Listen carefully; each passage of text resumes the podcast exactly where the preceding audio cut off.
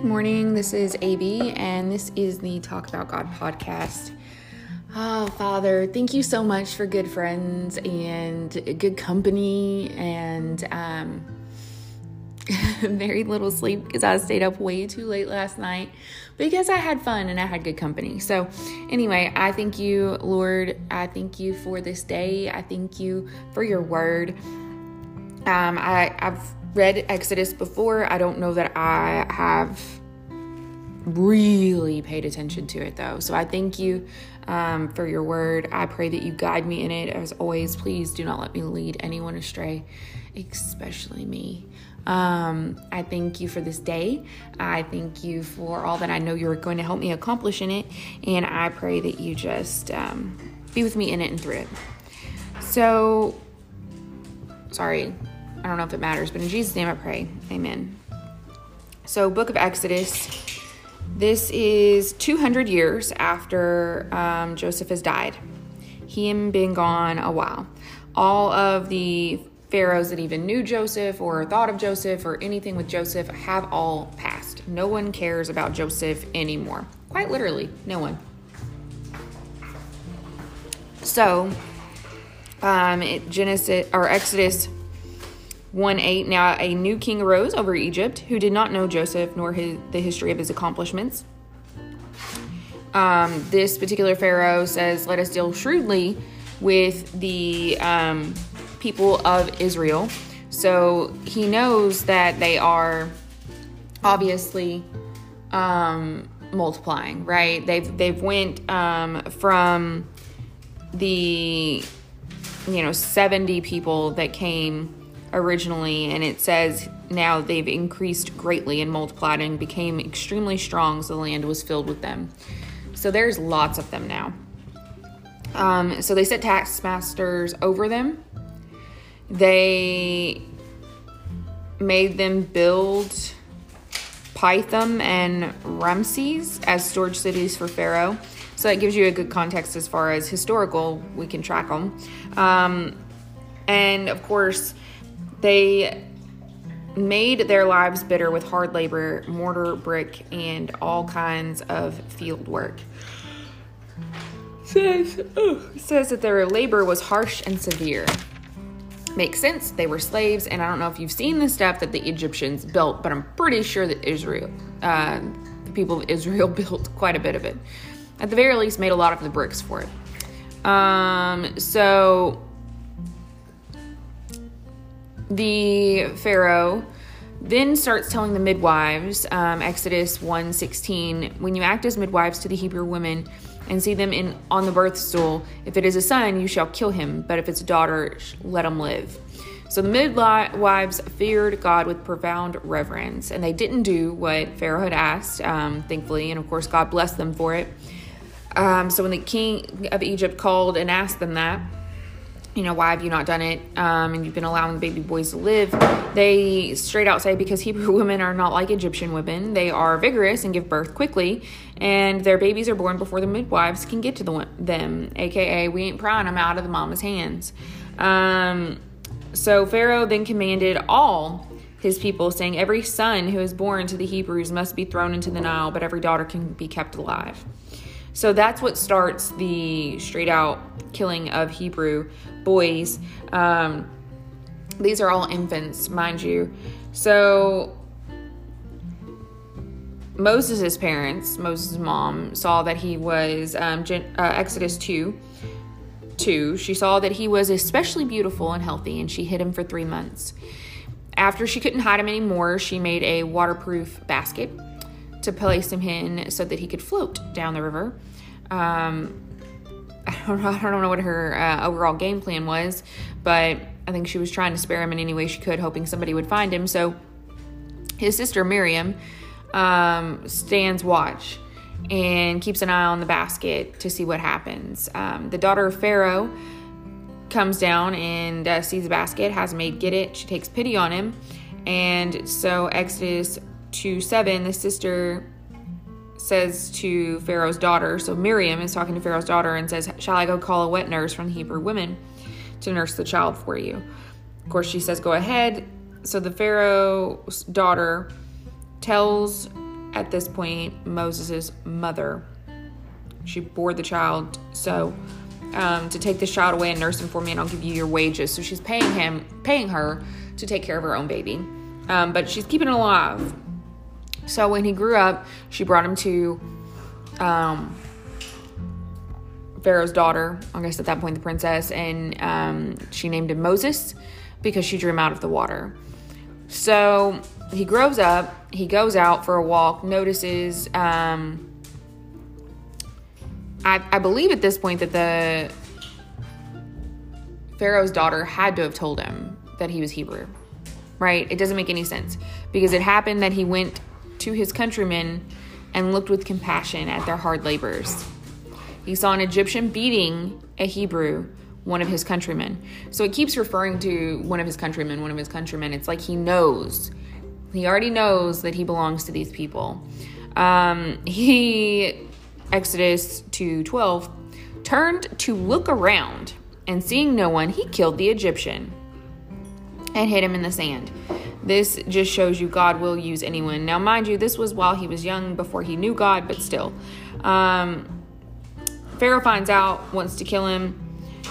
So he runs off and takes refuge, refuge in the land of Midian. Um, the priest of Midian had seven daughters. While he's resting at this well, the daughters came down to um, water the priest's flock, and there were shepherds that drove them away. But Moses stood up and helped them. They came home, they told their dad about it, and their dad's like, Well, dude, why did you leave him there? Why did you not invite him home? Um, so we could, you know, at least thank him. So they go, they find him, they bring him home. He moves in with them, stays with them, um, takes one of it's uh, Jethro, takes one of Jethro's daughters. I guess real. I don't know. They've got multiple names here, but anyway, takes one of his daughters um, to be his wife. Now, 40 years pass, about 40 years, and the Pharaoh that was his adopted mother's dad has died. And um, the children of Israel have been groaning and sighing and crying out because of their bondage. Okay, so they, mind you, they're already upset that they're in, they're enslaved. Um, so God takes pity on them, remembers the covenant. He in Exodus three sets a bush on fire. So Exodus 3 2, the angel of the Lord appeared to him as a blazing flame of fire from the midst of a bush. And he looked, and behold, the bush was on fire, yet it was not consumed. So basically, Moses looks at this and is like, What? How's that bush not burning up? I need to investigate. When he goes over to investigate it and God sees that he is paying attention, he says, Moses, Moses. And Moses says, Here I am, which I love because I don't think he's been practicing avidly. I don't know that any Hebrew is actually behaving the way that they're supposed to be behaving. I'm, I mean, I just, I don't know. Maybe, maybe in this area that they they are, but I don't know for sure. And just the fact that he gave the same answer as what they record Israel giving, I think is great. Now, when you keep in mind that Moses wrote the book of Genesis, um, so it's probably it's probably something he did on purpose. I don't know if it's you know 100% factual that they did respond the exact same way. Um, but I, still enjoy it. So, anyway, then God said, Do not come near, take your sandals off your feet out of respect because you are standing on holy ground. Um, so he goes into explaining because at this point you've got to keep in mind too, God's been silent for 200 and what 40 years at this point, um, longer I would say because I don't know at what point he ran away from Egypt. So let's say 250 years he's been silent. So he's catching up Moses and he explains, you know, I'm the God of your father, Abraham, Isaac, and the God of Jacob. I love that he says he's the God of Jacob, not the God of Israel. He is the God of the jacked up man that came before he was transformed and redeemed, um, which I always, always, always love. So, anyway, he ends up saying, you know, so I've come to rescue them for the hand from the hand of power of the Egyptians. Um, and you know lead you out of slavery and take you to the land in which I promised your forefathers. So he then gives Moses a mission, and he's like, "You're going to go back to Egypt and you're going to set the people free." That's basically what's going to happen. Um, Moses' first response, and this is the same response that he carries out for a while. Um, Exodus 3 11. But Moses said to God, Who am I that I should go to Pharaoh and that I should bring the children out of e- children of Israel out of Egypt? God is actually kind enough to respond um, to his doubting, and he says, Certainly I will be with you, and this shall be the sign that you to you that I, oh my gosh, that it, it is I who have sent you. When you have brought the people out of Egypt, you shall serve and worship God at this mountain. So he keeps on going, and he's like, Well, you know, the people aren't going to believe me they're going to ask, What is his name? What should I say to him? And God's like, I am who I am. It's one of my favorites. Exodus 3 14. God said to Moses, I am who I am. And he said, You shall say this to the Israelites I am has sent me to you.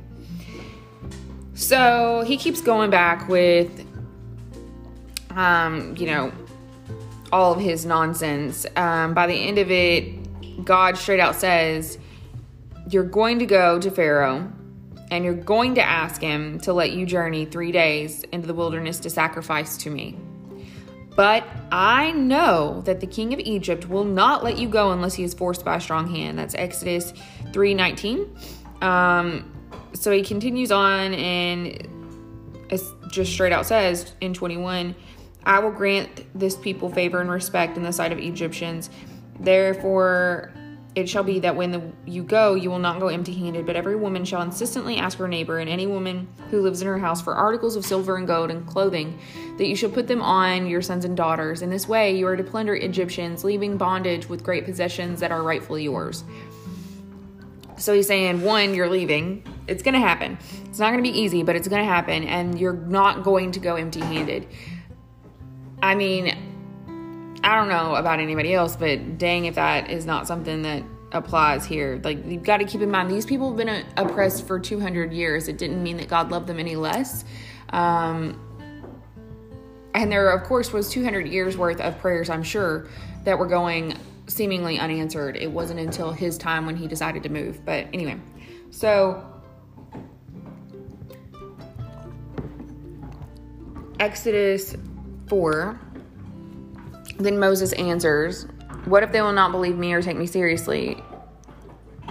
What I say, or take seriously what I say?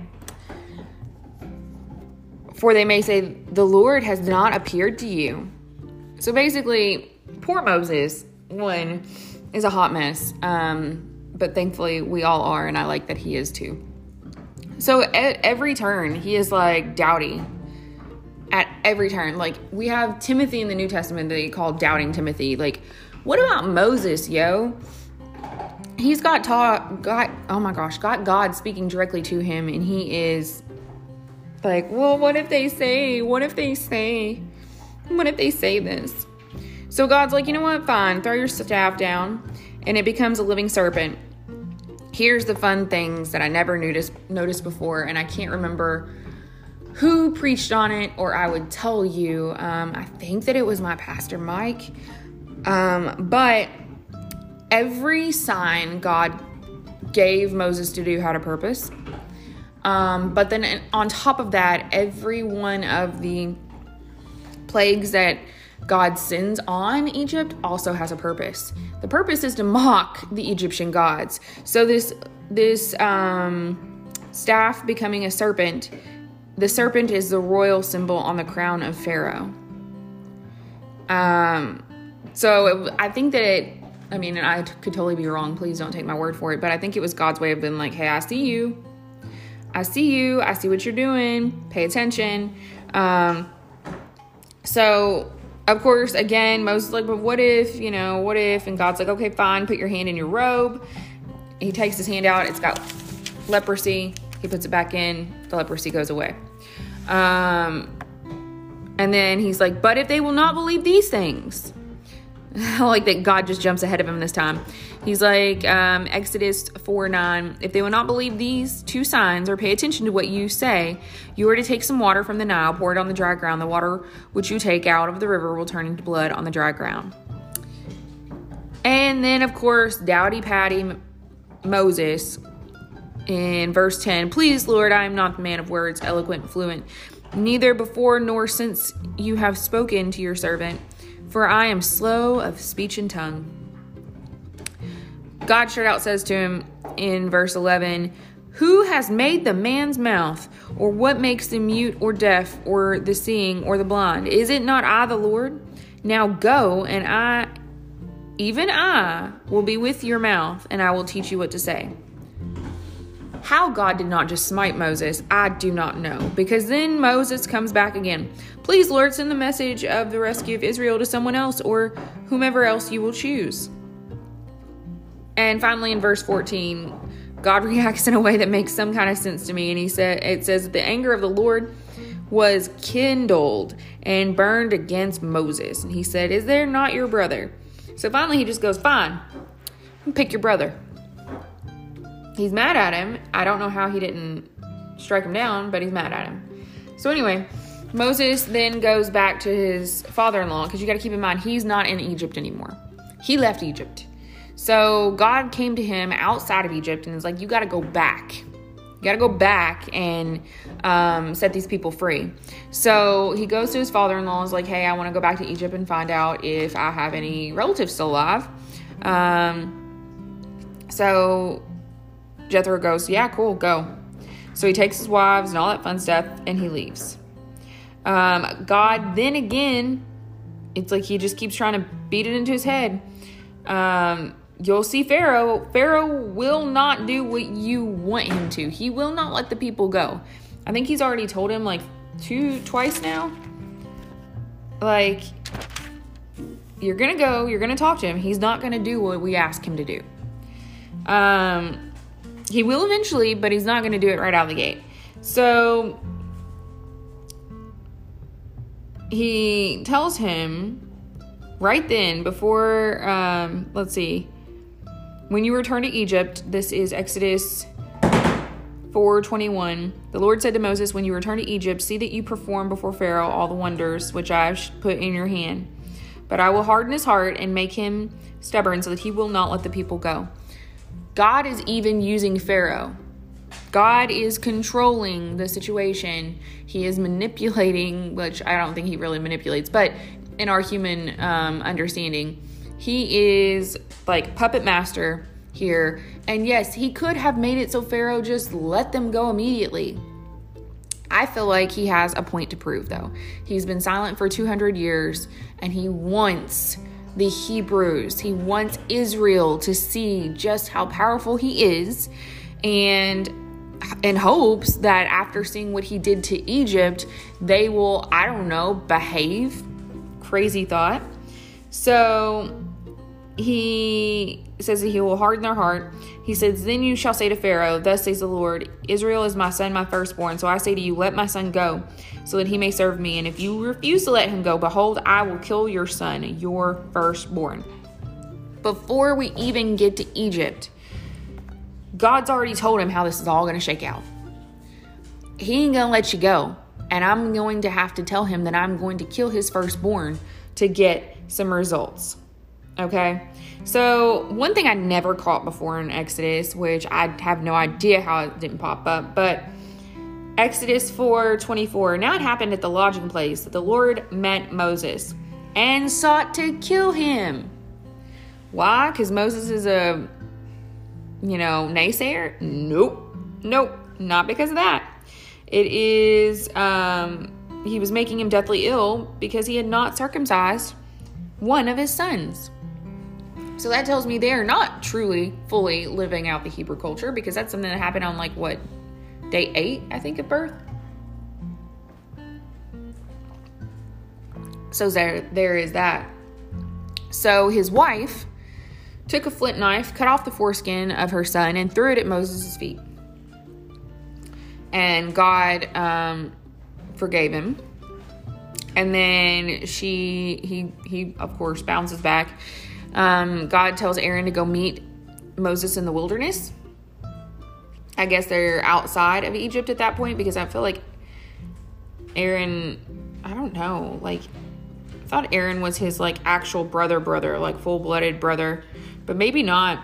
I don't know. I'll have to figure that one out. But anyway, um, so they meet, Aaron and Moses meet with all the elders of the Israelite tribes.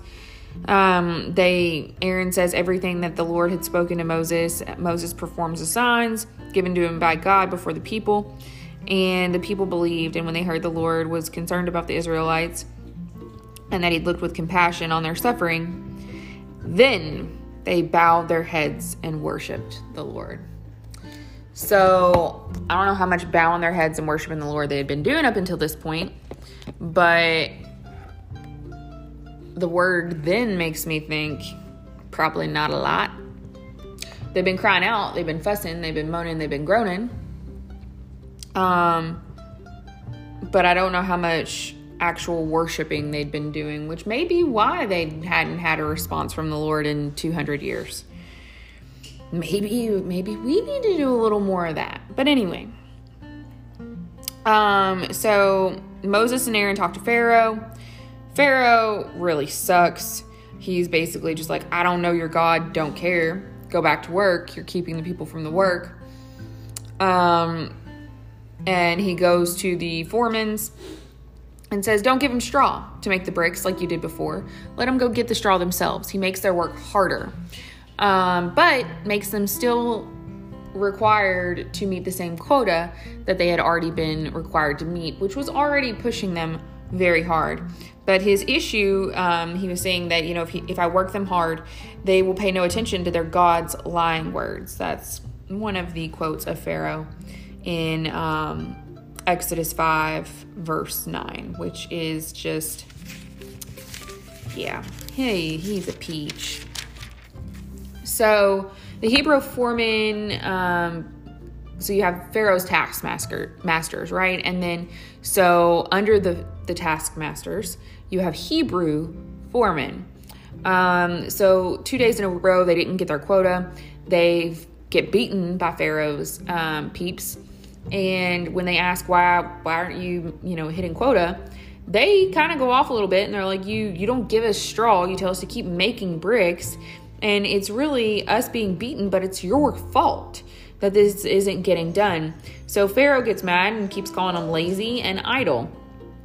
And that's why he says they want to go sacrifice to their God because they're lazy and they're idle and um, they have nothing better to do. So he's trying to give them something what that he deems better to do. Um, the Hebrew foreman, after all of this is said and done, go back to Moses and Aaron, and they're like in Exodus 5 21. And the foreman said to them, May the Lord look upon you and judge you, because you have made us odious in the sight of Pharaoh and his servants, and you have put a sword in their hands to kill us. So you've made us something hated. You have made them hate us. Good job, Moses and Aaron. Then Moses turns again to the Lord and says, Oh Lord, why have you brought harm and oppression to this people? Why did you ever send me?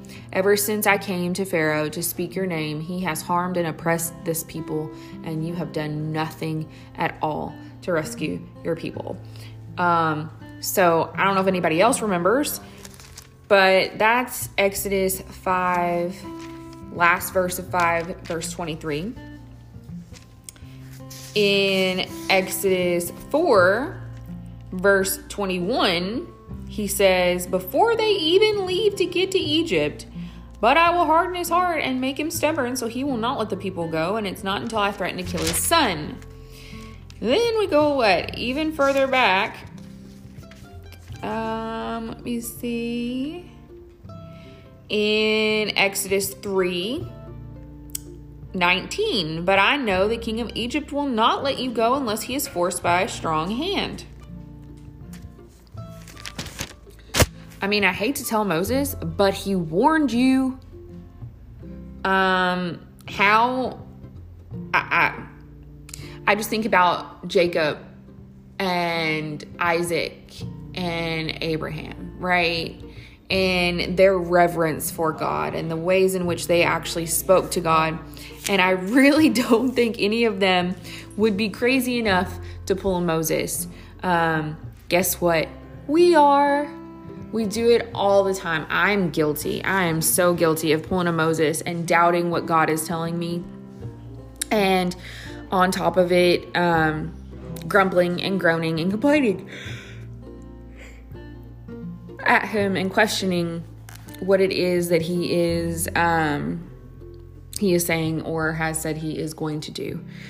Um, so all I can say is thank God for Moses. Um, thank God that he did not just wipe him out um, and record that for me because that would be very discouraging.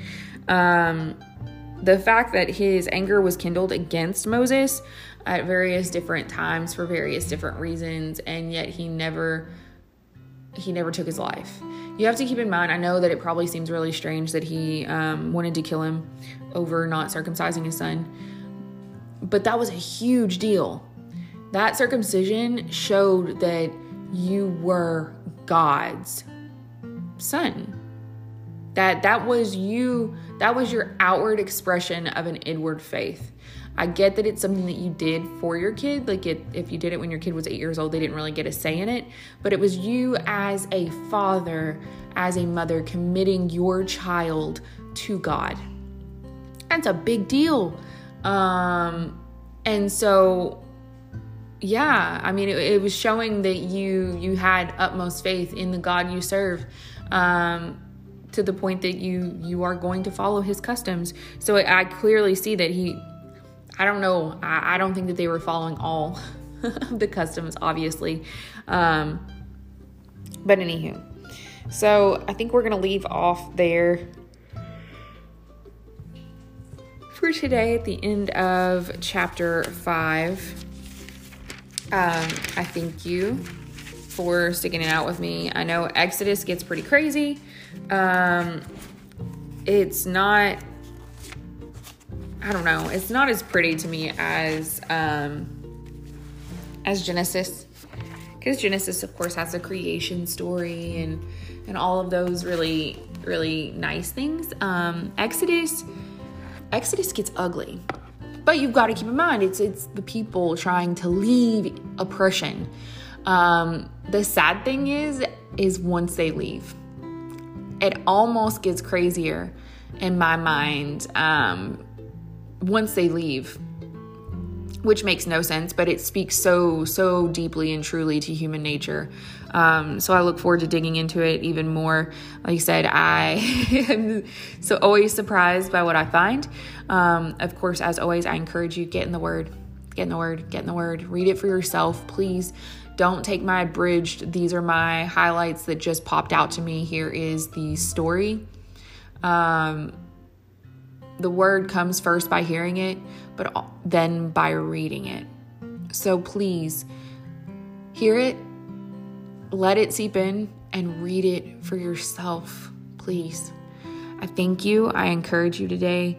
Um, and I just ask that you be kind and I don't mean that like worldly, oh my gosh, they're so kind. Be genuinely kind. And I pray for you and for myself that God make our love genuine, make our hearts pure, and to help us to see what's within us that keeps us from Him. Because I feel like in our country right now, in our world as a whole, we as the church need to be paying attention and not looking outward we need to be looking inward because we're broken. We're broken. Um, and we aren't going to be able to fix anything for anyone until we fix ourselves. Um, there's a, a, song I can't even remember who it's by right now, but it's um, it starts starts right here, it starts right now, um, and it means that of course it starts it starts with me.